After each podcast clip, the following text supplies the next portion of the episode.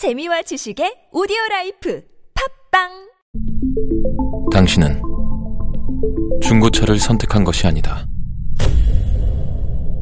당신이 선택한 건 최초라는 자부심이자 경기 없이 누리는 편리함이며 BMW만의 격이 다른 책임감. 당신은 BMW의 선택을 선택했다. BMW 프리미엄 셀렉션.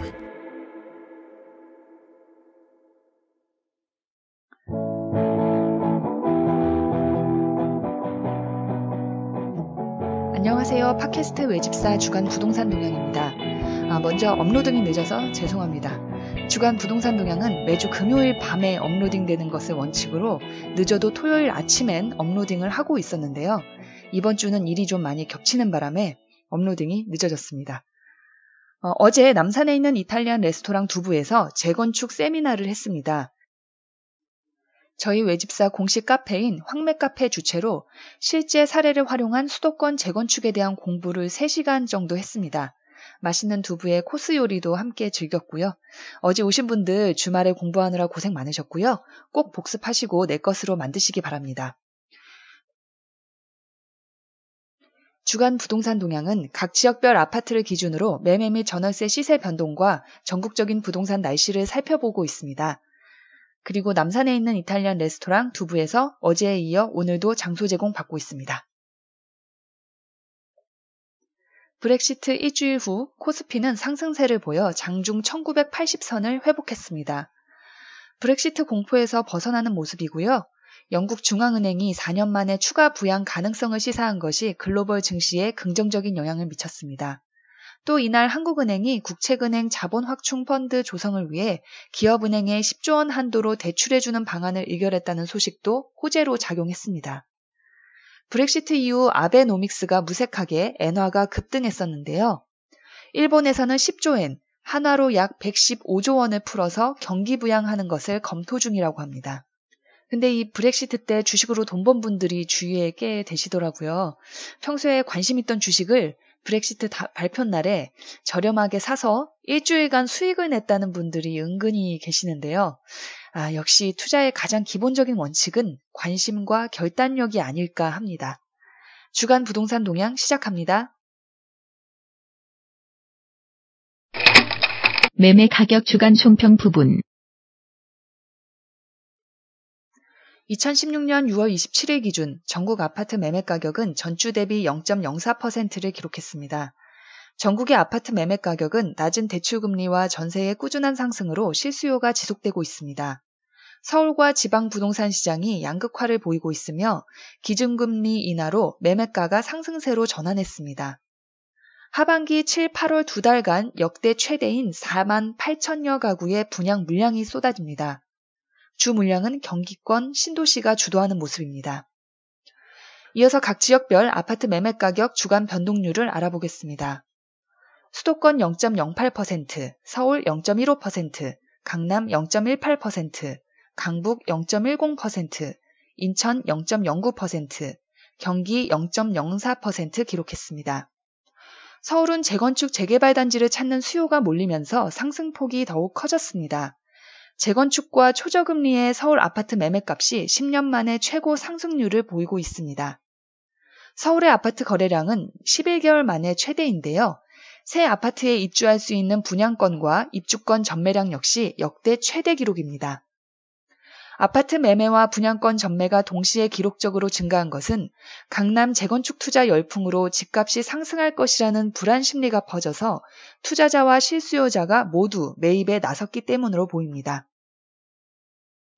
강남구 서초구, 송파구, 영등포구, 강서구, 마포구, 서대문구 순으로 매매 가격이 상승했습니다. 인천과 경기도 지역은 인천 부평구, 과천, 성남 수정구, 고양 덕양구 순으로 재건축 단지를 중심으로 매매가가 상승했습니다. 이어서 5대 광역시 가보겠습니다. 부산 0.11%, 대구 마이너스 0.10%, 광주 0.00%, 대전 0.00%, 울산 0.00% 기록했습니다. 지방 주택담보대출 규제와 조선업종의 구조 조정을 앞두고 매매가가 약세를 보이고 있습니다. 지방광역시 중 부산이 가장 눈에 띄고 있고요. 부산 해운대구, 부산 수영구, 부산 동래구, 부산 연제구 순으로 오름세를 보이고 있습니다. 기타 지방 마이너스 0.04% 기록했습니다. 제주 서귀포, 춘천, 전주 완산구, 순천 순으로 상승세를 기록했습니다. 금주 전국 매매 가격 상승률 상위 랭킹 알아보겠습니다. 1위는 강남구, 제주 서귀포가 각각 0.28%. 지난주 2위였던 강남구가 이번 주 1위를 차지했습니다. 강남은 개포지구 주공아파트 재건축 단지가 가격 상승을 이끌고 있는데요. 개포주공 2단지에 이어서 1원 현대 재건축 아파트 레미안 루체하임 분양 계약이 완료가 됐습니다. 전 주택형이 9억 원을 넘어서 화제가 되기도 했었는데요. 국토교통부의 2016년 하반기 경제정책 방향에 따르면 7월 1일 모집 공고분부터 분양가가 9억 원을 넘길 경우 주택도시보증공사의 아파트 중도금 대출 보증이 중단됩니다. 1인당 보증 건수와 금액도 수도권과 광역시는 6억 원, 지방은 3억 원으로 제한하기로 했습니다. 실제 분양가가 9억 원을 초과하는 분양단지들의 상당수는 강남권에 집중돼 있습니다. 제주 서귀포는 내 외국인 투자자의 선호 지역이라는 점이 상승의 원인으로 꼽히고 있습니다. 전입 인구도 꾸준히 늘고 있고요. 2위는 서초구 0.25%, 서초구는 강남권 재건축 시장 기대감이 반영되며 일부 재건축 아파트 매물 회수로 오름세를 보이고 있습니다. 반포지구 재건축 단지들이 가격 상승을 이끌고 있습니다. 3위는 부산 해운대구 0.24%. 부산 해운대구는 재개발 재건축 사업 지역, 도시철도 4호선 인접지역, 해운대 ACT 관광 리조트 주변 지역을 중심으로 국토교통부가 표준주택 가격을 높게 공시하면서 개별 주택 가격과 아파트 매매가가 상승하고 있습니다. 4위는 인천 부평구와 송파구가 각각 0.23%, 서울로의 접근이 용이한 인천 부평구가 이번 주 4위에 진입했습니다. 분양권 전매 제한이 풀리면서 송파구를 비롯한 아파트 가격 상승에 기대감이 높아졌는데요. 거여동 2-1 2구역 재개발 관련 투자 수요 유입이 상승에 영향을 미쳤습니다. 송파구 잠실동 아파트는 3.3제곱미터당 3,152만 원으로 1년 전보다 올해 1천만 원가량 올랐습니다. 전세 가격 주간 총평 부분 2016년 6월 27일 기준 전국 아파트 전세 가격은 장기 상승세를 이어가고 있는데요. 전국 평균은 전주 대비 0.02%를 기록했습니다. 특히 서울 아파트 전세가는 오름 속도는 다소 둔화되었지만 올 들어서는 호당 평균 전세가가 처음으로 4억 원을 돌파했습니다. 전세난이 가중되면서 전세자금 대출이 급증세를 이어가고 있습니다. 한국은행이 기준금리를 내려서 대출금리가 싸졌고요. 전세대출 증가 추세는 당분간 계속될 것으로 보입니다. 서울 경기도와 지방 전세시장의 양극화가 뚜렷해지고 있습니다. 서울에선 전세 매물이 부족한 상황과 금리 인하로 가격 오름세가 그치질 않고 있고 지방에선 국지적으로 공급 과다 등 악재가 겹치면서 보합세를 유지하고 있습니다. 이어서 각 지역별 아파트 전세 가격 주간 변동률을 알아보겠습니다. 수도권 0.05%, 서울 0.05%, 강남 0.03%, 강북 0.07%, 인천 0.07%, 경기 0.05% 기록했습니다.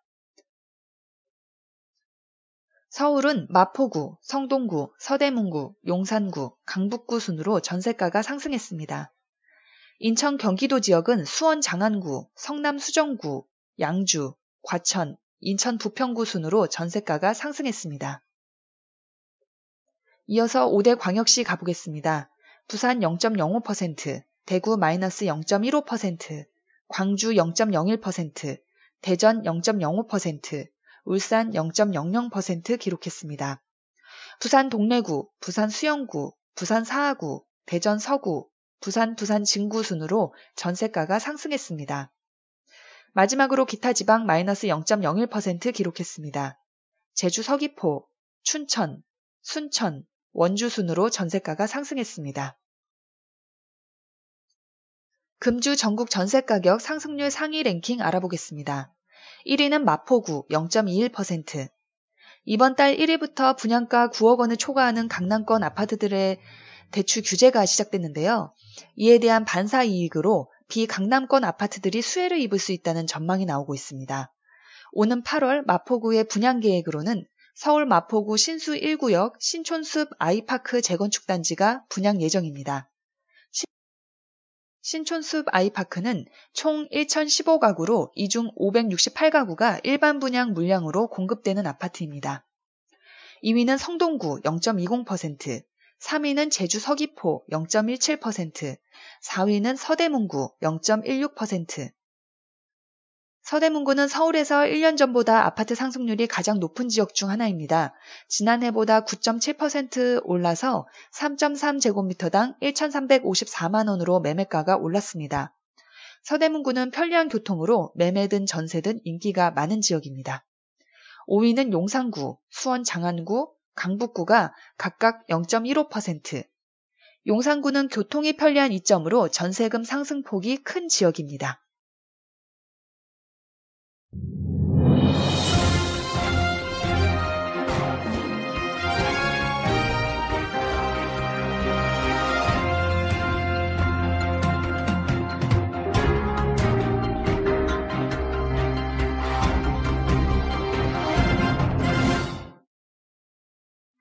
상반기 주택시장 성적표가 나왔습니다. 국토교통부 등에 따르면 올 1월부터 5월 전국 주택 매매 거래는 작년 같은 기간보다 25.1% 줄었습니다. 특히 수도권의 아파트 매매 거래 감소가 35.4%에 달했습니다. 수도권과 5대 광역시, 직 기타 지방에서 모두 기존 아파트 매매가 위축됐습니다. 그러나 작년 전국주택 거래가 급증한 점을 고려하면 올 상반기 거래가 급감했다고 보기는 힘들다는 분석도 나옵니다. 은행 조사에 따르면 올 상반기 서울 아파트 매매가는 작년 말보다 1.13% 상승했습니다. 가격이 작년보다 올해 더 올랐고요. 어, 전국 아파트 공급량은 작년 상반기와 비슷하고 재개발 재건축 물량이 크게 늘어난 게 특징입니다. 분양가는 지속적으로 올랐습니다. 작년 상반기보다 올 상반기 청약 시장이 17.8% 늘었습니다. 전국 최고 경쟁률 단지는 지난 4월 부산 해운대구 우동에서 선보인 마린시티 자이로 180가구 모집에 총 8만 1,076명이 1순위에 몰려서 평균 450대 1의 경쟁률을 나타냈습니다. 올 하반기 달라지는 주택 토지 정책입니다. 국토교통부의 하반기 경제정책 방향에 따르면 월세대출 대상자의 기존 대상자 외에 부부 합산 연소득 5천만 원 이하 가정이 새로 포함됩니다. 기존 대상자는 주거급여 수급자를 제외한 취업준비생, 근로장려금 수급자, 취업 5년 이내의 사회초년생 등으로 연 1.5%의 대출금리를 적용받았습니다. 하반기부터는 기존 대상자의 부부 합산 연소득 5천만 원 이하 가구가 추가됐습니다. 단 새로 추가된 부부 합산 연소득 5천만 원 이하 가구는 연 2.5%의 금리를 적용받게 됩니다.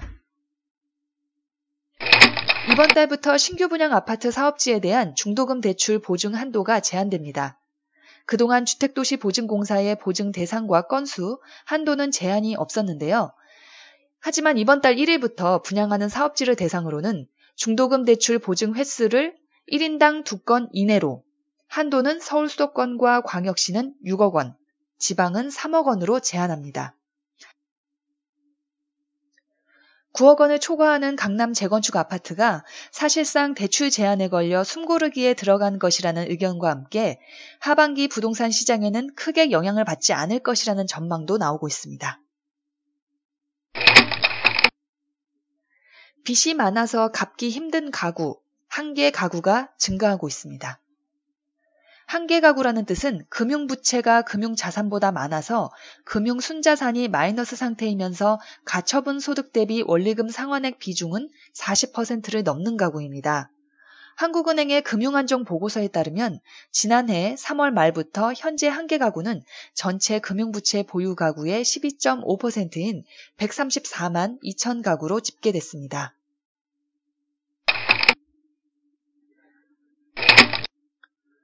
국세청 국정감사 자료에 따르면 지난해 수입 금액 상위 10대 기업이 납부해야 할 법인세의 감면액이 3조 1,914억 원이라고 합니다. 법인세 공제 비율이 무려 44.1%에 달하는 건데요. 최근 5년간 이들 대기업에 깎아준 세금만 무려 10조 8,700억 원에 달한다는 지적입니다. 이명박 정부 때부터 시작된 법인세율 인하 등 감세 정책의 영향이라고 합니다. 반면 10대 기업이 아닌 중소기업과 자영업자들의 세금 징수는 늘었다고 하네요. 국회 기획재정위원회 여야 의원들은 국세청의 업무 보고에서 올해 들어 세금이 많이 거친 이유를 놓고 과다 징수가 아니냐고 추궁을 했습니다. 국세청은 기저 효과와 착시 효과가 겹친 결과라고 해명을 했습니다. 설마 세금 가지고 사람 차별하는 거 아니겠죠? 아, 그렇게 믿고 싶습니다.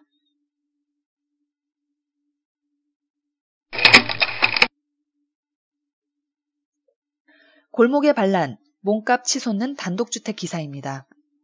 한국감정원에 따르면 지난해 수도권에서 거래된 단독주택은 4만 3,559건에 달했습니다. 작년에 비해 46.4% 급증했는데요. 올 들어서도 단독주택 거래는 증가세이고 가격도 상승세를 타고 있습니다.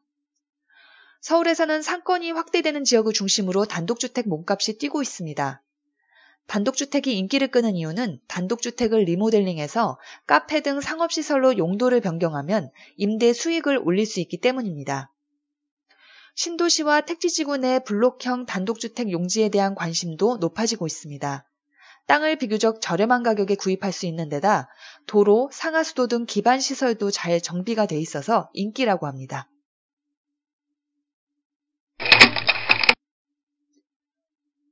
인천 교통지도가 달라집니다. 오는 7월 30일 인천 지하철 2호선의 개통을 계기로 인천의 교통 환경이 좋아집니다. 2호선 개통으로 동서남북 환승 체계가 구축되고 역세권 버스 노선의 대대적인 개편으로 서울로의 접근성이 편리해집니다.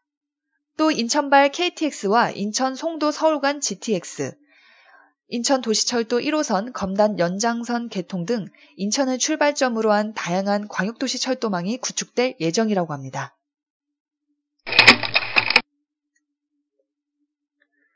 미래학자 엘빈 토플러가 향년 87세로 별세했습니다. 저서로는 미래의 충격, 제3의 물결, 권력 이동 등이 있고요. 엘빈 토플러는 인류 사회가 제조업 기반의 경제에서 지식과 데이터 위주의 사회로 이동해 갈 것을 예견했습니다. 1991년 저서 권력 이동에서는 권력의 원천을 폭력, 부, 지식 세 가지로 규정을 했었는데요. 어, 21세기 권력의 핵심은 지식이 될 것이라고 전망을 했습니다. 지식은 소멸되지 않고 약자, 가난한 자도 소유할 수 있어 폭력과 부의 횡포를 제어할 수 있을 것이라고 예견했습니다. 엘빈 도플러는 고 김대중 대통령에게 깊은 호감을 가지고 있었고 한국에 대한 애정과 관심이 많은 학자였습니다. 2001년 한국정보통신정책연구원의 의뢰로 작성한 보고서에서는 한국이 세계 경제의 사다리 상위층에 자리 잡으려면 정보통신, 생명공학 등 지식 기반 경제로 체질을 바꿔야 한다.